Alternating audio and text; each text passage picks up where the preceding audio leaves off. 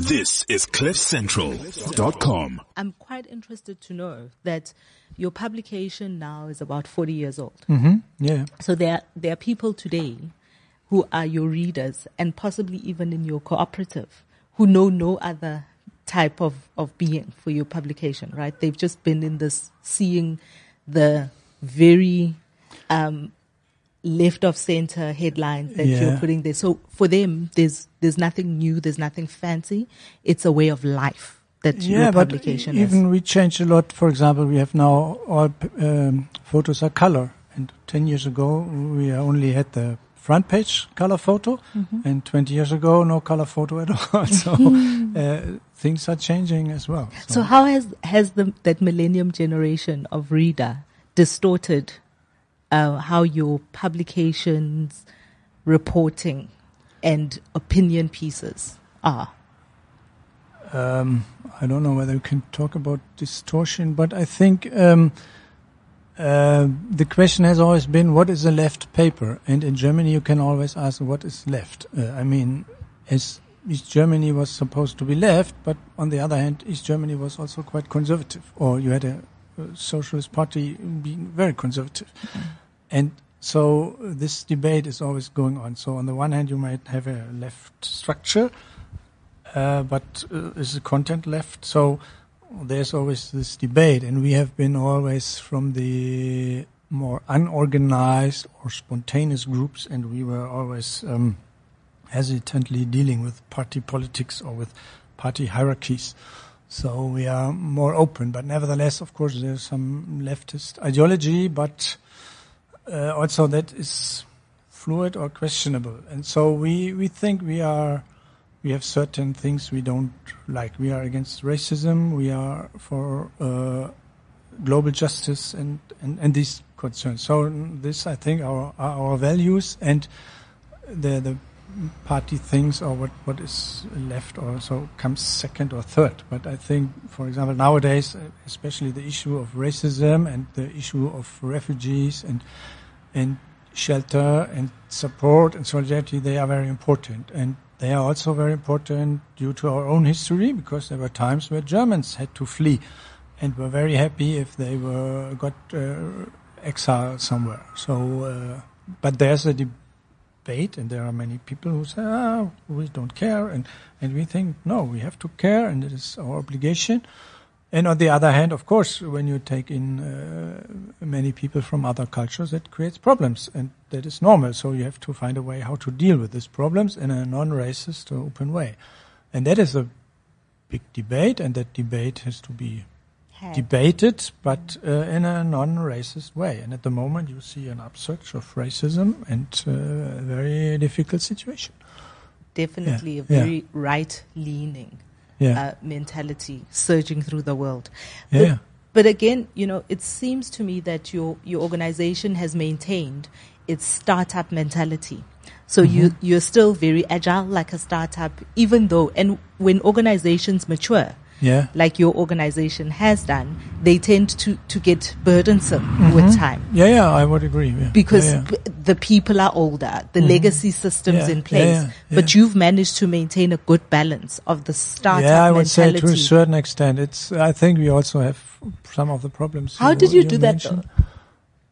Yeah, I mean, on the one hand, you are forced uh, to do it because uh, you have to reju- reju- rejuvenate all the time, otherwise you would die. Uh, and then, of course, uh, we were um, how to say we had this brain drain, so people were moving on, moving on. So people developed themselves and developed skills and became good, and then they left. So you build up new people. So you and I think the overall thing is to provide the space for creativity. So uh, flat hierarchies, a lot of freedom, and a lot of uh, innovative or creative thinking. You you have to provide the space for that, and I think in that we are relatively good. So though we have an editor in chief, but the editor in chief here he cannot order me to do something. He has to convince me. So if I don't like it, I just don't do it, and I won't be kicked out. Okay, if every day I would just uh, refuse to do something, then he, I will be kicked out. But he, if I shall write or do this and that, and I say no, I don't do it, there is not much he can, he or she can do. which is of course also can also be a problem. But uh, in general, uh, we uh, have to be convinced, and we have the chance to discuss it and to uh, voice our opinion. So if somebody says we should do it like this, and I totally reject it, I can say it, and then we discuss it. Uh, of course, sometimes there's not enough time, so you have. Mostly, our editor in chief is in a situation where there are two groups who cannot agree, and then he has to say, okay, we do this or we do that. And then afterwards, you can say, if it's a bigger conflict, you can say, okay, now in the evening, after production, we take the time, and then we discuss it. So of course you cannot. I mean, uh, five minutes before the deadline, there's no time to discuss. Uh, do, you have just to finish Make the paper. decision. So then you need somebody to just decide, and it's his res- or her responsibility. And if several times he decided stupidly, he will be kicked out. Yeah, so he also has a certain obligation and to reflect. But that's his. Uh, at the moment, we have a male editor in chief. We used to have a female editor in chief for many years. So, uh, yeah. But in the end, you, you, you know, you have a say. If the production for that day is over, you can go to him or her, or uh, with your con- with your adversary, you can say, "Okay, I want to discuss it again because next day I don't want to be in that situation," and then you find try to find a solution, and usually that works. And then my last question around strategy. You spoke about you have an ideas team. You've got a, a team of people that come up with strategies Yeah, yeah. of um, things that you can do that that create interest factors, Mm-hmm. Yes. but also that bring in additional income streams. Yes. That create is it a creative department? Is it just no, an Is it.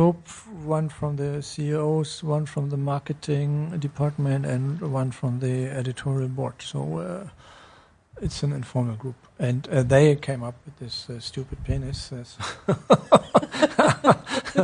we love the war. it's a big tourist attraction. I mean, you have around the corner, you have the checkpoint Charlie. So many tourists go here, and they always stand there and make photos. And just one. Speaking of it being a tourist attraction, Yeah. how many of your co-op members Yeah. are not from Berlin or not German? The majority is not from Berlin. Um, we have our highest percentage of readers per inhabitants we have in the university town of Tübingen in the very south. Tübingen has about 100,000 inhabitants, and out of this we have 1,000 subscribers. So you can say uh, 1% or so. It's, it's, uh, yeah, 1% of, of the whole inhabitants are subscribers. In Berlin we have, uh, think, 7,000 subscriptions, but we are 3.5 million.